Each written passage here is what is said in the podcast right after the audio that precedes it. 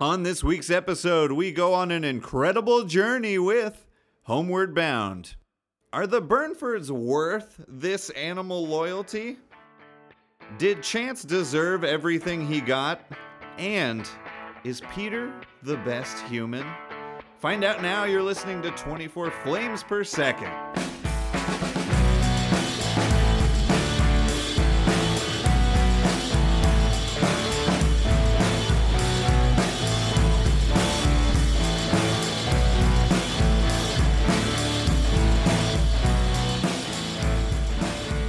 Meow, meow. Do you hear it? It's the call of the wild. And I'm going to be homeward bound this week. Everybody, uh, all right, all right. Welcome to the show this week, everyone. This is 24 flames per second, and those were me, not real animals in the studio. Uh, this is uh, your host, as always, Robert Spiewak, and welcome to the podcast that roasts the films we love the most. And this week, celebrate Call the Wild coming out. Harrison Ford, Han Solo is getting a dog, a computer dog. We are going back to 1993 to talk about Homeward Bound, the incredible journey, uh, featuring other real dogs and not computer dogs. Uh, because as we find out in the movie, computer technology was not there yet. It could barely print out a poster. um, and so, yeah, everybody, welcome to the. Uh, Ang- Evan's angry already. Um, welcome to the show. Uh, the, let's see what's happening in the news for the show. There's no drink alongs or anything coming up this weekend. Um, and thank you to everybody who joined for our Oscars last weekend. Our Oscars drink along was quite a lot of fun. Yay, Parasite. Yay, Parasite. Keep the keep the momentum going. Don't forget about that movie. Um, but yeah, everybody, welcome to um, welcome to the show. Uh, and we are on a tight timeline tonight, so I'm going to keep this pre-show blabber short, and uh, we're just going to dive right in. Across the table for me this week, the Kate to my Frank, Chris Pepper Hambrick. Howdy. Hello, how's it going? That was I love that Wyoming energy already. I'm bringing it for, for Jean Smart. I'm here. for here. Jean Smart. Yeah, Not um, Kim Cattrall, by the way. Correct. different people. Different people, I learned. Um, but uh, yeah, uh, welcome. How are you? I'm doing great. I uh yeah, I watched this movie which you were going to ask me later, but with both of my my cat and my dog. Yes. So, Which Um, one did they did they argue during the movie at all? a little bit, Who but did they root for? that's pretty normal. Um yeah, it, it it all worked out in the end. We worked it out. Didn't so, it? Yeah. Yeah. Um, did and you did watch the movie this I week? did. Yeah. I actually wasn't sure if I would have time to watch this the movie, so I watched this and the 1963 back to back, um, which was a really exciting experience for me because I hadn't seen either one. we need that historical context. So I got the historical important. context for you. You know it all. What's um Te- Teo? No, I forget. Tao. What, Tao. I was, that's just spelled the same. Tao, Luath, and Crunchy. I don't know. Bodger. Bodger. Bodger. Mm-hmm. Bodger, the old dog. Yeah. Bodger, Crunchy. Little, Sure. It's all the same. Uh, but uh, but but yeah, what do you uh, what do you know about the movie? So uh, this movie, the 1993 version, is a remake of the 1963 Disney version, which in turn is an adaptation from a novel by Sheila Burnford, which was what I was actually more familiar with. name? Yes, they they honored her in that way. Um, and uh, so the the '93 deviates a lot from from the book and the you know original adaptation, um, which I assume we'll talk about Yeah. um, tonight. But um, so if you're curious about that, um, they did change some of the breeds. The uh, the Labrador Retriever becomes a uh, Golden Retriever, Mm-hmm. and then the uh, Bull Terrier became a American, American Bulldog. Yeah. Um, the Siamese became a Himalayan um, for whatever reasons. Um, and and it was the same animal. Nope. I guess, Himalayans are but- fluffy. Yeah. yeah, it, the the Siamese color's is the, the same? short hair. Color's the yes, same? Okay. they're both they're both have uh, the, the That's why. points. Yeah. and Siamese are also Um, really mean. And the other really big big deviation they did is that they from the original is that in the book and the original movie the animals don't have their own voices. Uh-huh. Um, it is it is narrated. Okay. Um, so in the '93 version, um, Michael J. Fox and Don Ameche and Sally Field Mm-hmm. did the voices of the uh, bulldog, Golden retriever, retriever and Himalayan cat, um, respectively. respectively. Yeah. Yeah. Love it. And uh, no no animals supposedly were harmed in the making of this movie. Trivia. So Trained him to slip in what- that mud pit. yep. or to fall through it. If you want to, if you whatever want to happened, reassure yourself, every single item of trivia on the IMDb page is a detailed description of how none of the animals were hurt. By contrast, none of the trivia on the 1963 page is about how none of the animals got Oh, hurt. no. Although I don't think they were. I just think we're a little more concerned about that these days. Yes, certainly, certainly. Um, well, very good. Uh, we've got a head-to-head this week. Mm-hmm. Uh, one team, one is Team Cats, one is Team Dogs. You'll have to decide for yourself which is which. Um, and so, everybody, let's start in, and we'll uh, meet our roaster. And uh, she's a producer, Seattle's the Moth, and a storyteller herself. You can find her on Twitter at Casey Rom. Casey Rom. Hello. Hello, how's it going? It's good. Um, I am excited to talk about this movie that was definitely a staple in my household growing Yeah. up.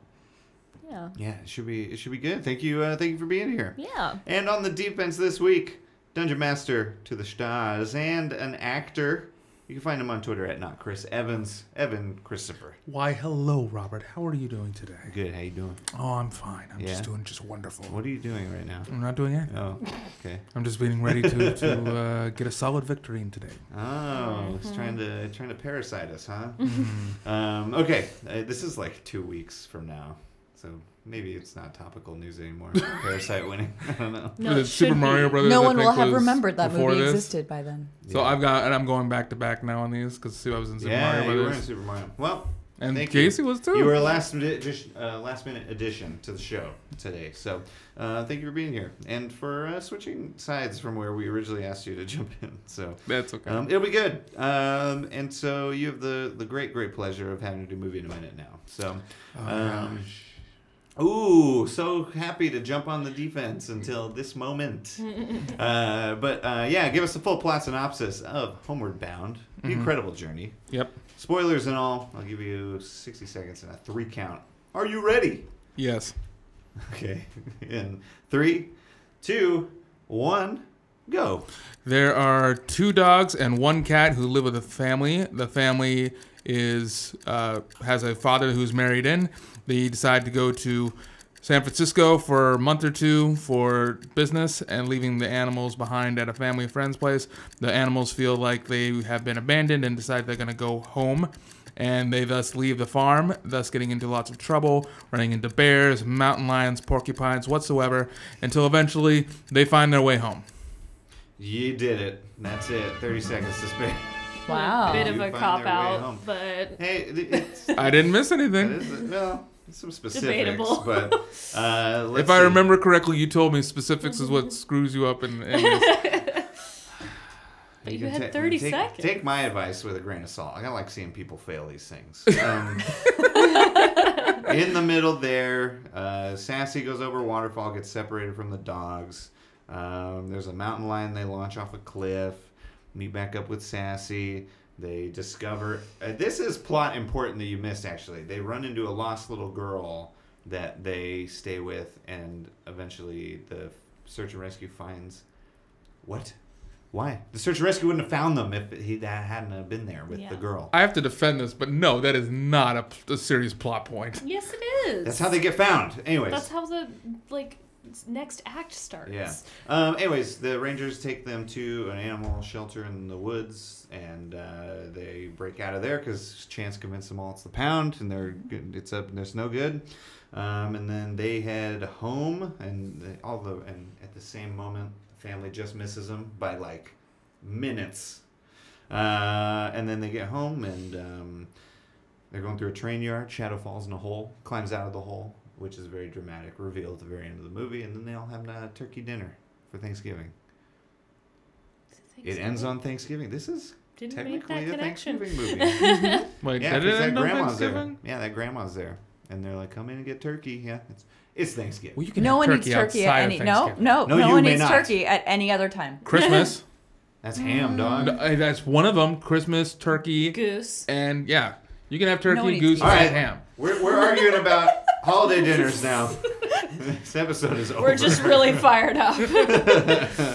um, but uh, but yeah, so that that is the movie. Um, but yeah, good job. We'll give it to you. You get the horns. Um, but uh, everybody, we're gonna take a quick break. When we come back, we'll get Evan's opening statement why he's here defending Homeward Bound. by uh, choice or not. Uh, so everybody we'll be right back.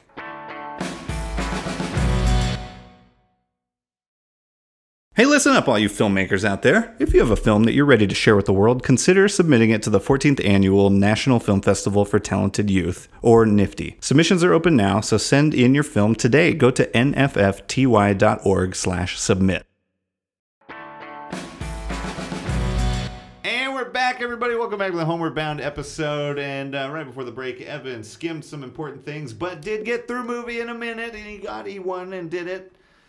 Evan, let's get your opening statements. Why are you here defending Homeward Bound? Well, I'm defending a Homeward Bound because it is a lovable, family-friendly film of the '90s, probably one of the most wholesome ones that can be seen out there, and hmm.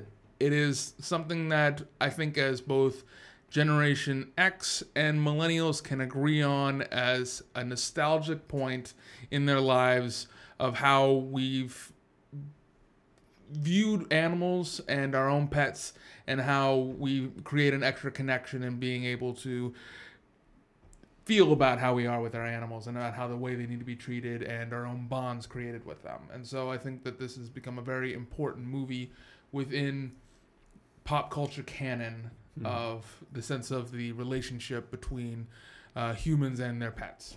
Okay. Let's start with the plot, since we were already arguing about the plot Yeah. before the break. Well, I think the, my main issue with the plot comes down to the fact that I don't understand what the rules of this universe are. You have these animals that can clearly communicate with each other despite being from different species. Um, and then you have, you know, they run into a series of wild animals that they cannot communicate with, as well as farm animals, which you could argue are domesticated. So, mm. like, they can't communicate with them either. They can only communicate with each other, but then they don't understand what their humans are saying when they tell them, like, hey, we're going to be back, it's going to be fine. And the whole plot of the movie depends on this misunderstanding that I don't understand based on the information I've been given and the context of the movie why they can't understand what's happening. It seems like they know English. Hmm. they at least think in English. They yeah, but also to each other. They- yes. they have their own version of telepathy. Is Yeah. What it is, which is why it always comes in so crystal telep- clear. But if but if that connection between if that connection between a pet and their person is so close, then why can't they understand each other? Or at least why can't the pets understand them? Well, I think it still falls within the same point of that. I think that they do understand them at some points. It's in the same way of how we will kind of humanize some animals into them saying things which could definitely possibly not be what they were saying if they could actually speak English, as some people like to do with their uh, pets. But I mean, obviously, they still can understand certain commands, right? Um, they do have some sense of knowledge. I think that they it's more of like not understanding the intent or meaning behind what they're saying than actually what they're saying. Because in that same point of when they're being left there, which is the thing that confuses them the most, which is what the point and where I get you coming at, is them being like, especially with Shadow, the elder golden retriever, confused because of the sense of loyalty they, that they've had so far. And so this is a sense of betrayal and confusion that these animals have had. As you have Shadow, who has been there the longest and has you know the ultimate loyalty to his his owner. You have Sissy, the cat, who is very Sassy. Sassy. sassy. Yeah. sassy, sissy. I like Um, how quickly you guys jumped on that. well, Yeah. It's not her It's name. because you care about the animals. You do. As much as you hate it, you do care about the animals. You know who And so- doesn't care about the animals though? Evan Is their owners who abandon them on a farm. Like I uh, that was so offensive to me at the start that I couldn't get into the rest of the plot because you have this kid who has a brand new stepdad who is begging him not to separate him from his pet. And he's just like, well, they'll be fine. They'll chase chickens. And we know they're not going to be fine. That's not how, that's not what you do to what I assume is supposed to be like a 12, 10 to 12 year old dog. He's supposed to be pretty old. Yeah. Like, that's not what you would do. I don't know, my family moved across the state with an old dog and moved into a temporary rental that didn't allow pets and just said screw it and had her there hmm. anyway because that's what you do when you adopt a dog or have a puppy or whatever. You take care of it. And so I was already so offended at the top that I didn't really like care about this connection except between the one kid who fought really hard not to be separated from his pet. and I can completely understand that. I can completely understand you becoming emotional from your own pet dealings and so forth, and feeling like they had to do this. However, with them, the kids wanted to hold on to their pets. Unfortunately, they are children, so they still have to be able to listen to their parents. At the same point, you have, as a subplot of the story of them, children having to deal with a new stepfather who who wants to do the best for them, but he's still in a learning curve because he's never had they his own They don't have children. dogs in San Francisco. Well, he does have a very small place. It's like uh, what a three bedroom for five people, Why, right? Then why are these And the and the and the- children being uprooted in the first place partway through a school year it appears Mm-hmm. to go move there like i just i don't get there's not enough information for me to be on board with this plot like if he if he has a job that requires him to be gone for what we assume is a couple of months or less Mm-hmm. just again i'm working with the context i have. They don't outright say how long it is at any point in the movie. I, I don't understand why the mom didn't stay with the kids and the dogs at the house or why they didn't find somewhere that they can have the dog. Like there's not there's just not enough information and I'm just mad at this family at the start well, for putting the dog and the dogs and the cat into this situation to begin with. well, that is understandable. I mean, you know, you have a a, a new father husband type deal who is a professor at a school who's probably having to go and finish out his time there before moving to as a professor, a gender professor for this next place, I'm guessing. But then, you know, it's a newly it's a it's a newlywed family and you have the father you know being separated for 4 to 5 months away from his new wife and his new adoptive kids now who uh, it won't be able to establish that relationship even though they just were married. I mean that just that that just feels um, pretty upsetting to have to be able to split a family apart like that after they just came together. It's also together. pretty upsetting because the youngest kid is his, and the youngest kid is Chance's kid. So Mm-hmm. Chance is adopted, as we know, and so it's also upsetting to separate your newly adopted dog from his kid. Like I I don't understand why if we're if we're supposed to be on board with the idea that these pets are part of your family, that should be just as important as the human family.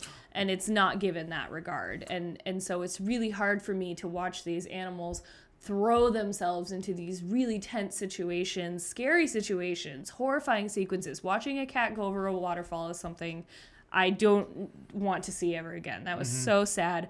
Watching Shadow fall in the hole is like one of those things that gave me nightmares as a child. Like it's terrifying and heart wrenching. or chance taking the quills to the face. Yes, but also He you have for it. hey, let's not let's not downplay But the animal. scene I will victim blame Chance. But the scene where they're pulling them out is pretty tough to watch too. Like he doesn't understand that they're just trying to help him at this shelter. Like he thinks they're trying to hurt him. And all of that is so heartbreaking that I almost feel like this family, with the exception of Peter, doesn't even freaking deserve these pets. Like they they have not given me enough to make me think that they deserve this affection and loyalty that hmm. they're getting from them. I could possibly give it to you for at least the parents. I'd give the kids a break, especially the youngest. He really doesn't understand so much, and the daughter is like kind of trying to please her mom, and and and. They definitely And could have brought the cat to San Francisco.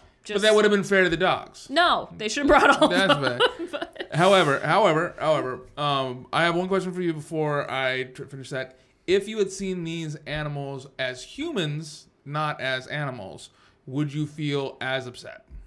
Why would I have seen them as humans? I, I'm just saying, like, let's say this was a story about three people trying to get back to their family and they're having to go if through they are dependents, yes, I would feel just as bad because the animals are dependent on the people in their lives. So in the only scenario where it would make sense is that they're humans is if they're children.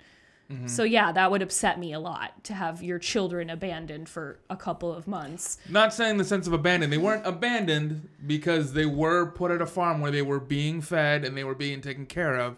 These are animals who who in essence didn't understand what was going on for that point, and they wanted to go home to their masters. And who else wouldn't loyalty. understand that? Children. That's what I'm saying. It doesn't make sense to me to make them human because that just wouldn't happen. Well, the reason why I bring that up is because you do get to see there are se- there are several growth stories that you have within this, right? Because you have Chance, who is a stray who was at the pound that was given to the youngest child, who has been to the pound. The other animals don't believe him about the pound because they've always had a family for that entire time, and he is somewhat nervous about the sense of family and he's uh, just about himself because it's all he really knows you know since he was he's still somewhat in a puppy like age for that. You have shadow who is the most loyal who is the one who is the, brings up the sense of being abandoned to go on to go said find said family and the other two go along with that. And then you also have sassy who has been pretty much uh, what is it pampered for all of her life. And you as you continue on you get to see that chance learns from shadow about about having a uh, connection with your child and about how to and just in how, how to be a good dog and uh, the sense of sacrifice and family and so forth. And you get to see with sassy learning how to rough it and give up her own selfish desires to be able to help out each other for that you know? And there is the bicker and fighting that you have between the sassy and chance which then you also get to see them come together to to win as well. And so you get these like nice little subplots. In essence yeah you could say like children of like shadow being the oldest child you know sassy being the middle child and chance being the youngest. One of the reasons why they have them set up there in the beginning of theming wise right? So you get to see that, and you also, along this movie, get to see that this is also kind of Chance's story, learning about what it is to then have a family and learning to have that trust, right? Because of his own scared thing of having to be in the pound, and then the, at one point having to go to that shelter thinking it's a pound, but then them him being shown how right that people can be like that of just throwing him in the cage and so forth. That's why it gets somewhat convoluted in that point. Yeah. However, I think I think that there is growth between the characters. I wouldn't argue against that growth with their relationships with each other and also their relationship with the humans. It's just that I don't think that the the starting cause and then again at the shelter you have them just missing their people by like a second and then they just kind of accept that they're probably dead like they were already found once. Keep trying. Put out more posters. Like and there's so many things about it where i just don't get enough information. I almost feel like i would have liked more of the human storyline to maybe make it make sense to me. And again we're given so little information about why they're in San Francisco and how long they're in San Francisco. How do they know this lady with the farm who didn't even go to their wedding? And like all these different, you know, layers of things are happening. You have this actually kind of interesting plot line about family with a stepfather situation that is kind of brushed over and uh, he calls him dad at the end and we're just like, "Oh, okay. I guess we're doing that now." And there's there's not enough there's just not enough information and I know it's like a 90 minute film and it's you know made to be shown on television in a two hour time block or whatever with commercials. But it just it didn't give me what i needed. I felt very much like i was just supposed to accept the information. And you get a little bit of that growth journey from the pets but you don't really get it as a whole picture of this family. Hmm. Well, then I must apologize for you. I really do, because most people that I talk to and watching this movie have a very deep emotional connection and watching these animals going through the trials and tribulations, especially having to see Sassy going over the waterfall. I just told you I felt that same, way. And the same thing of being able to see them actually finally defeating the bear or beating the mountain lion, or at the very end, the most emotional part that everyone always talks about about how they cry, they they practically cry and well up about getting to see the animals finally reunited and then that one small possible chance of spoilers those who haven't seen it yet We told the plot already. we already told the They whole get plot. home. they Yeah. forget they forget that It's whole an thing. incredible journey. They're bound homeward, and they get there. that chance du- that not Shadow that makes it. Does make it, and getting to see them connected, and everyone, I, I, and everybody, even the people that I watched this with uh, just recently, were all like tearing up and bawling at that I point. teared up during for that point, and too. So you can see that there is an emotional connection that people have with this movie. That this this does matter to people's lives. I That you think can it see matters sense of the- because I watched it when I was a child and I had a 15 year old, you know, retriever shaped dog. Like I I had an old Chesapeake Bay Retriever the first time I saw that movie, and I watched her get frail, and I watched her unable to jump in the back of the truck anymore, and I watched it, and it's horrifying. You know what we never would have done? Put her anywhere other than our home, ever. Like it's just that that central plot line is just so wrong to me that even though I did feel emotional and I ultimately rooted for them to be reunited with their people because of what they went through, I'm still mad at the people and I'm still mad at the situation that they've been put into. Well, just be mad at the dad. You can't be mad at the kids about it. That's not The wife fault. didn't stand up for the kids. I can be mad at her. Sure, okay, I'll give you that. Fine. Just leave the kids alone, all right? The I can kids be mad have- at the lady who agreed to watch them and then immediately Well, left. that's their mom. I can be mad at the Yeah, that that was. Yeah, she actually was not that great. She didn't leave a very good note.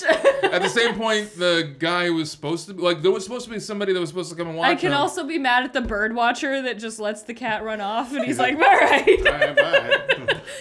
You know, actually, Like, I, he you didn't know what? I'll the give barking. you. I'll give you he that didn't point. think maybe there's something else going on No, here. I would have given you that point of that you have a bird watch there who finds an almost dead cat on the riverbank. Is like, mm-hmm. yeah, I could take you to the vet, or I'll just take you home and see if you make it. We'll hope goat's milk does the job.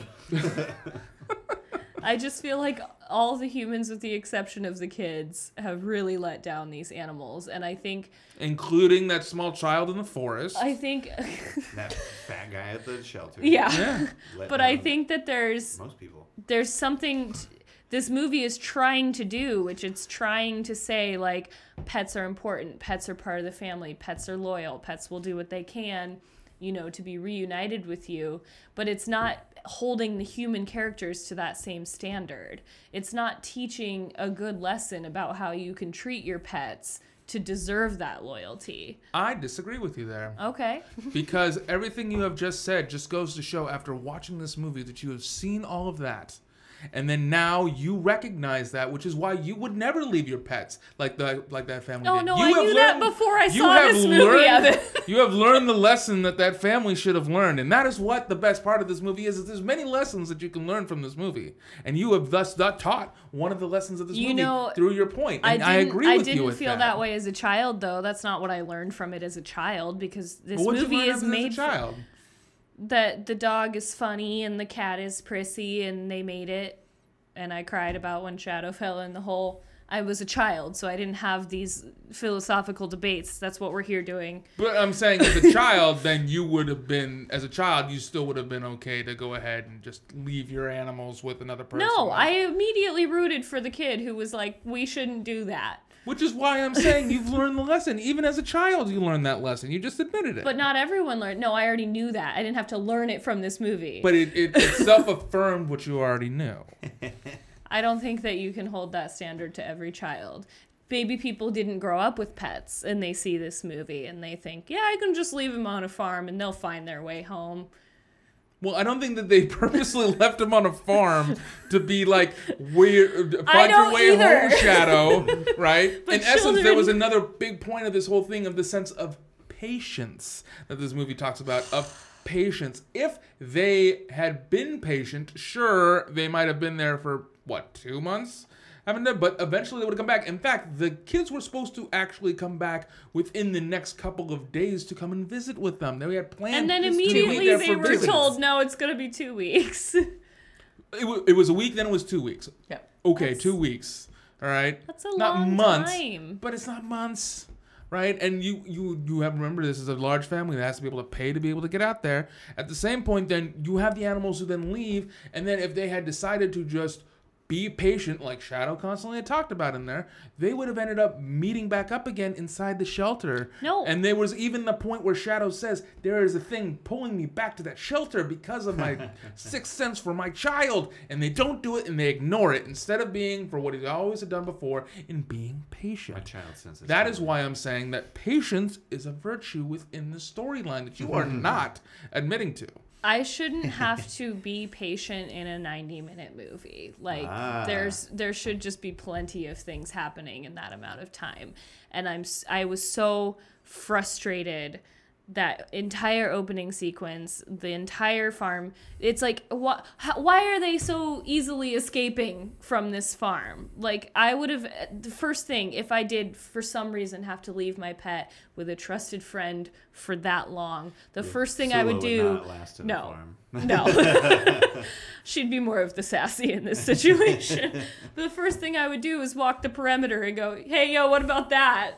Do you think Oh, maybe they could get out that way? Like, they d- literally barely take the time to, like, say goodbye to these animals. They're just like, all right, we gotta go. We got a lot of driving to do. Like, it's so irresponsible. I've had to leave my dog with my parents for a couple weeks, and I call them regularly and remind them about the birds of prey that live around their house and the fact that my dog is nine pounds and that she's like a little chicken nugget to those things. And that's the first thing I thought of when he sees the eagle. I'm like, Sassy's gonna get swooped.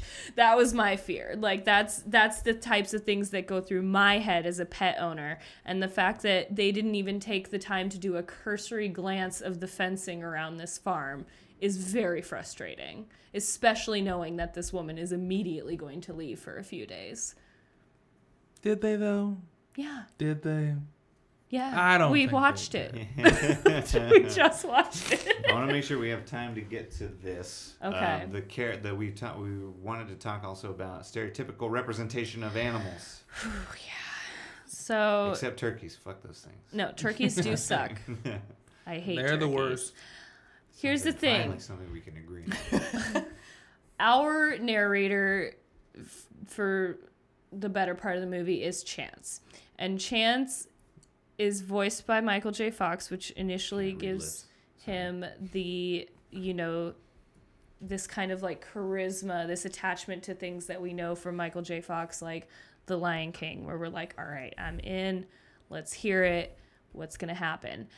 But he's so insufferably annoying that it's just frustrating. Like that whole opening sequence at the wedding with him taunting Sassy and Sassy taunting him and Shadow being the like stereotypical you got a lot to learn kid like it's it's so cheesy and it's it's frustrating because I find way more interest in these other two pets and I don't get to follow their story as much because the focus is Chance. And I understand that he has a growth moment, but all three of them have a growth moment, and it doesn't need to be so centrally focused on Chance.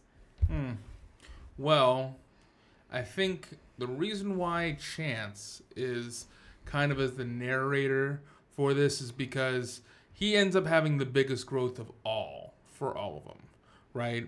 He doesn't view this as a family. He's actually even talked about in the beginning points about just getting what he wants and then possibly even taking off before they, they get before they you know eventually leave him. It's a big point in the whole thing that is the sense of his own distrust because of previous owners that had then thus left him alone and taken to the pound, right? And it is Shadow who is being his mentor like Shadow to teach him about everything that it is to actually be becoming a pet and that they wouldn't be that they wouldn't do that to him as what had happened before. Right? As Yeah. well as he is essentially again a puppy, a child. He still has a lot of things that needs to be learning and that's why he's so excitable. He's so curious about of all these things and you know, it's a hard thing to understand for us because we're older now and we've kind of learned a lot of things and we're not as curious as it is before. But I mean, uh, I guess you could view it as again a child who is curious, and I mean, yes, it can be annoying for children that can be super curious going in through all of your things and so forth. But that's also still a learning curve that needs to be done, in which we can see the growth that we have with Chance. It seems on. like it takes him so long to learn, though. It's like it's so obvious that Shadow is the smart one and the wise one who's been through things, and like I understand that Chance has been through some other things, but he he gets told by Shadow so many times, maybe don't taunt bear cubs, and then oh. There's a big bear, and maybe don't chase after that porcupine. Oh, you got quilled and it freaking hurts. And he still you know, it like gets to have his moment of being right at the shelter and it's like maybe he could have at least learned from Shadow or listened to Shadow once before then so that we can see like hey, sometimes we're both right, but instead he's just so headstrong and never listens to Shadow even though it's clear that Shadow is the smart one. Sure, but this is a this is a similar fable that we've seen in many children's stories before of the young apprentice and the old master, and the young apprentice believing themselves to be smarter, young, faster, harder, stronger, whatever, able to uh, think that they are somewhat better because they're the old man. They're they're done. Their time is over, right? I don't need to listen to the old man. The youth is what's going to take over and, and rule everything. Where then they end up learning that the sense of experience is so is even can be even more valuable because that you know that, and that is what we see within the the movie as well because chance at first is like oh you don't know anything you old dog i i i know what i need to know and i'll be able to handle myself i'll take care of it right and you do see points in where chance still has that youthful vigor of like well i'm i'm smart i know my stuff but what would you do shadow and then he still ends up listening to shadow and learning from shadow and how to fish and how to be able to take care of himself and how to learn to be a family right? The thing that he's been most worried about altogether. And so the that's what and you get to see the growth from then of the cranky old miserly mentor also having more of a heart for this young pup who at first he was like whatever I don't care about that. I've got my kid. And that thus chance kind of supplements for that of not having that child of the child that he shadow takes care of to then take care of chance and thus bringing chance to becoming a much more viable member for the family I think it's just a little irresponsible to depict the characters the way that they do. When you have Shadow that's a golden retriever which is one of the most like common, you know, lovely dogs that everybody wants. And of course he's wise because he's a beautiful lush golden retriever. And then you have the shitty puppy that's basically a pit bull shaped dog. And that just plays right into that stereotype that like you know pound puppies and especially pit bulls are going to be misbehaving getting into your wedding cake that your mom made and launching cats off of seesaws and all of that.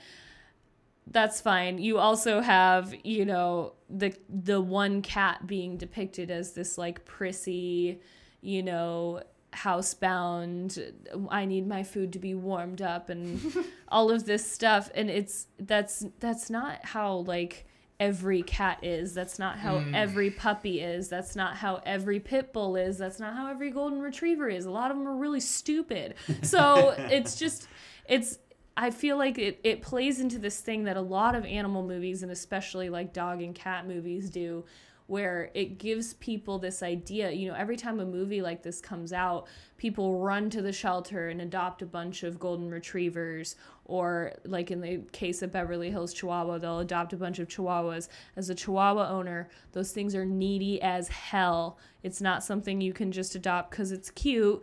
And then what happens is that they all get abandoned because they're too much work.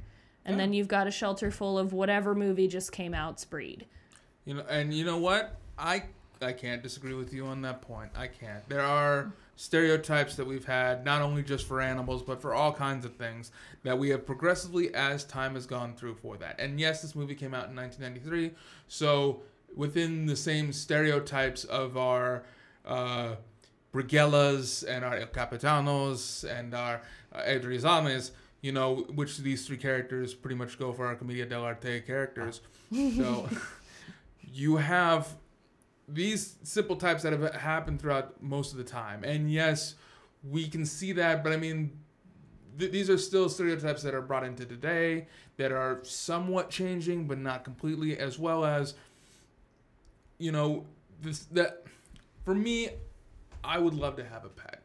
I would love to have a dog. I would love to have a cat. However, I recognize within my own lifestyle and how busy that I constantly am, and with everything that I usually do, that I do not have a time for an animal. I do not have the space to have for a dog to be able to run around constantly, at least a large dog. I do not have, in, in essence, I also could have a cat because the cats are much better at taking care of themselves, which I will return to that. That a lot of even cat owners can say that cats are assholes. But that's because they can take care of themselves.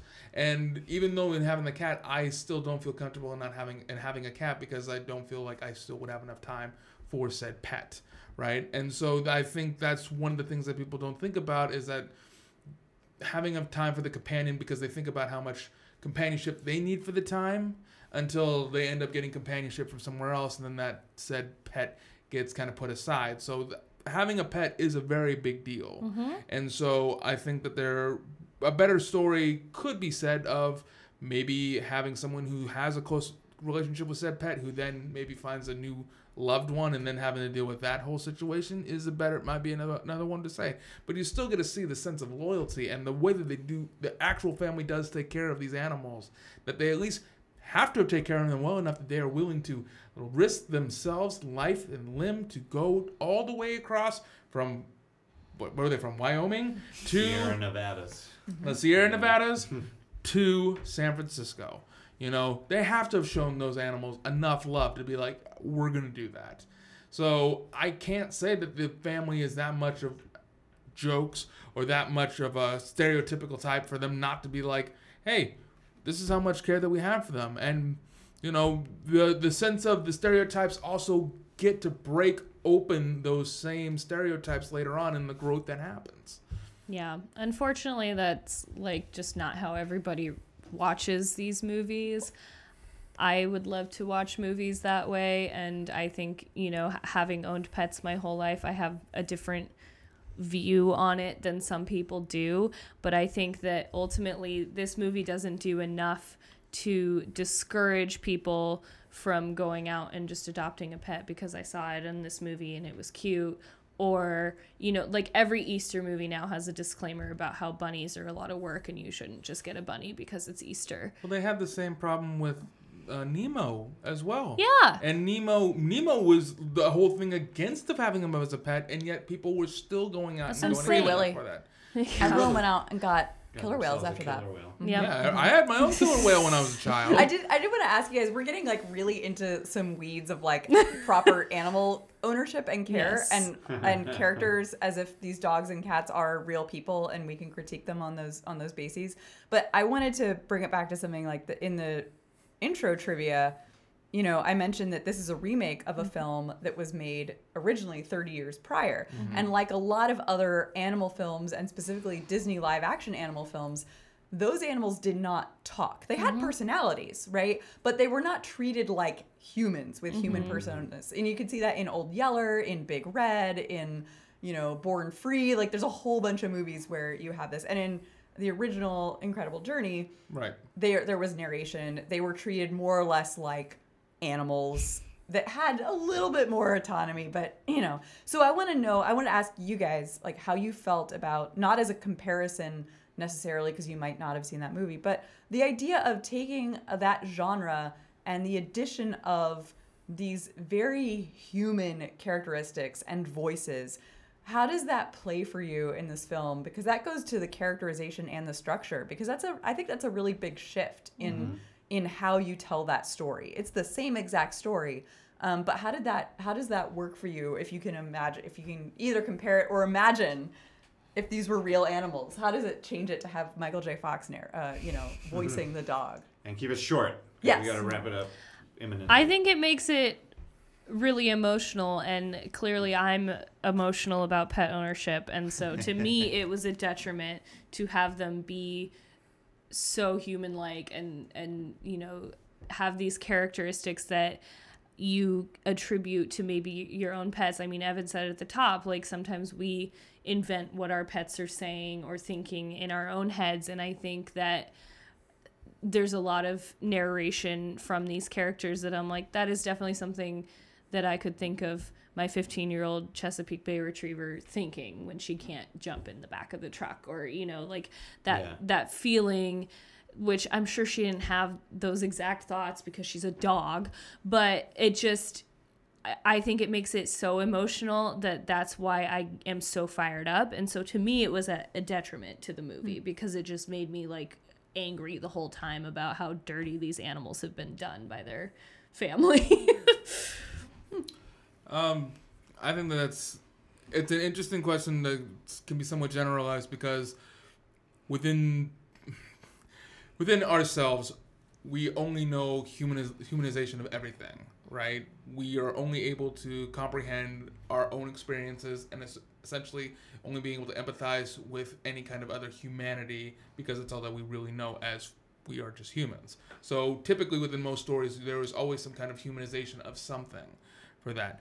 These particular animals, I think, for this particular story, was made off of a studio choice, mainly because off of the original one that we had had from before, as it was all just narrated before and kind of told what they were thinking about in the sense of their personality wise. It came to be when the movie came out, somewhat success, not that big much, but most people had said that the things that they liked the most were just the animals, and when they were talking about what the animals were thinking and personality wise, than any time of the humans being in there. So I think, as their own remake that they had done for that, they had decided what we will do then with the same popularity that's been going on with, say, Milo and Otis, and also with All Dogs Go to Heaven, and Look who's talking. Sure, even with Look Who's Talking, that the sense of popularity of getting to have these animals hearing their own kind of voice within it and having it be a recognizable voice would bring something much more to the table as that was kind of the thing at the time. Mm-hmm. Yeah. and arguably still the thing. Yes. Yeah. Secret Life of Pets. Yeah, or I mean Beverly Hills Chihuahua. Literally any movie about animals, they're pretty much talking these days. Humanization. Yeah. because that's what we connect with. Sonic the Hedgehog. We're, uh, no, it's time to unmask y'all. So let's talk about how we really feel. Evan, would you go first? Uh, I don't really care that much about the movie. Really? Yeah. Uh, I, I, I, I'm an unfeeling monster. I didn't Ah. cry at all, even at the very end part. He hates Shadow. I'm just kidding. I don't know. Where did that dog to die? Well, now I now I actually feel sad because I actually did have a dog named Shadow. So Oh shit. Uh, Casey.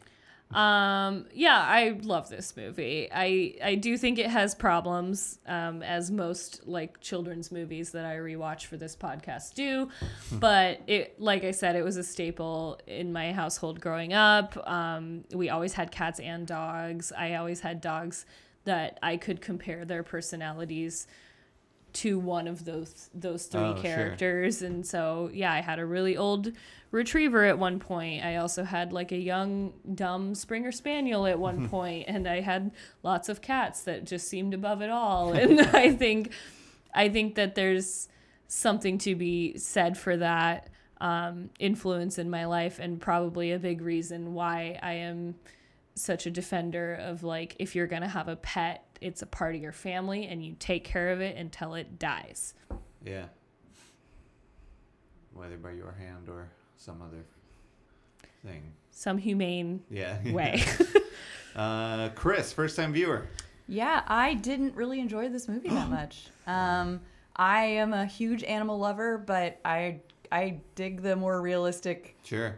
Interpretation. I, I grew up reading every dog and cat and animal story I could find, but I always prefer the ones that treated them like like Animals. naturalistic Yeah. dog behavior. And so mm-hmm. this just um, like I said, I went back and watched the 63 after I watched this, and I actually it's just as cheesy, but I enjoyed it a lot more mm. because I felt like it was much more what I like about animal stories. Yeah. So this was mm-hmm. like it could have been people, so it, I didn't care as much. yeah so that Um, new uh, Into the Wild movie with Harrison Ford would probably be something more up your alley. Then Call I of guess. the Wild. call of No, Wild. No, because that is not what the book was about at all, and it's not even a real dog.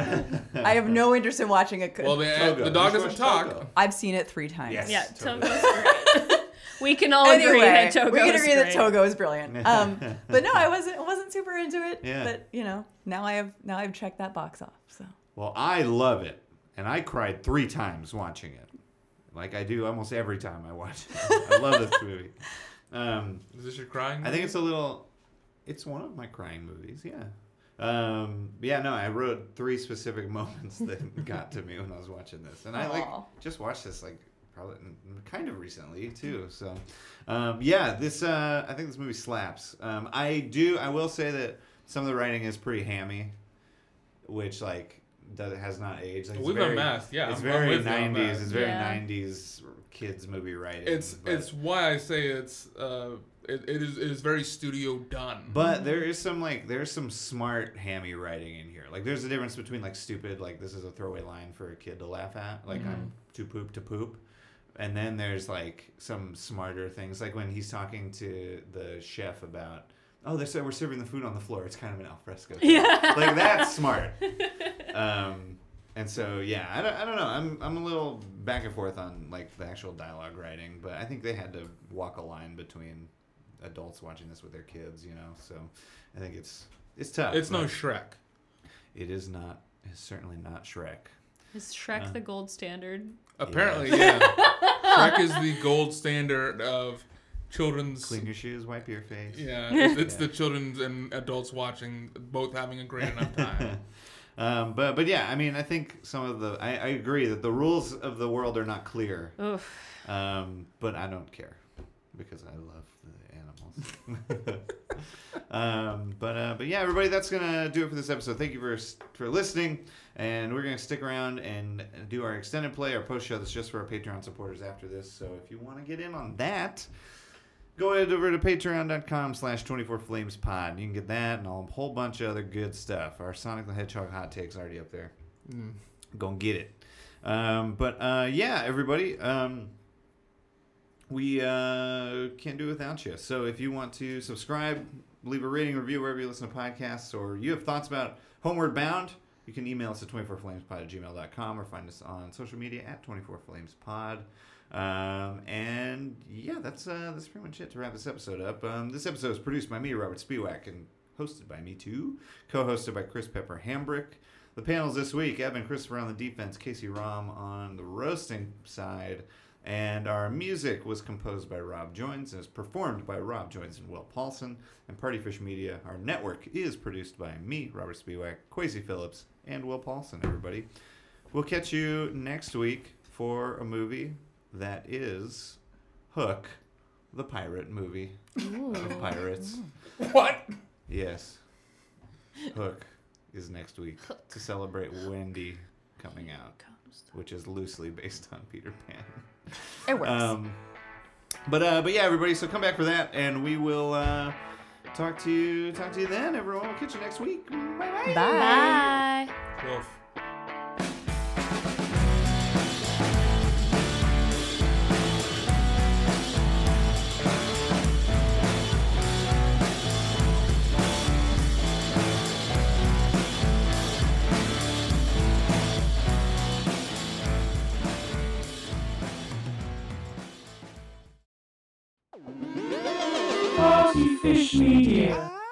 Partyfish Media acknowledges that it operates and records on indigenous Duwamish and Puget Sound Coast Salish land that is still home to the Duwamish tribe. This land is stolen in violation of the Point Elliott Treaty of 1855. We are committed to uplifting the name of these lands and community members from these nations who reside alongside us. For more information on this land, its people, or ways you can help, visit duwamishtribe.org or realrentduwamish.org.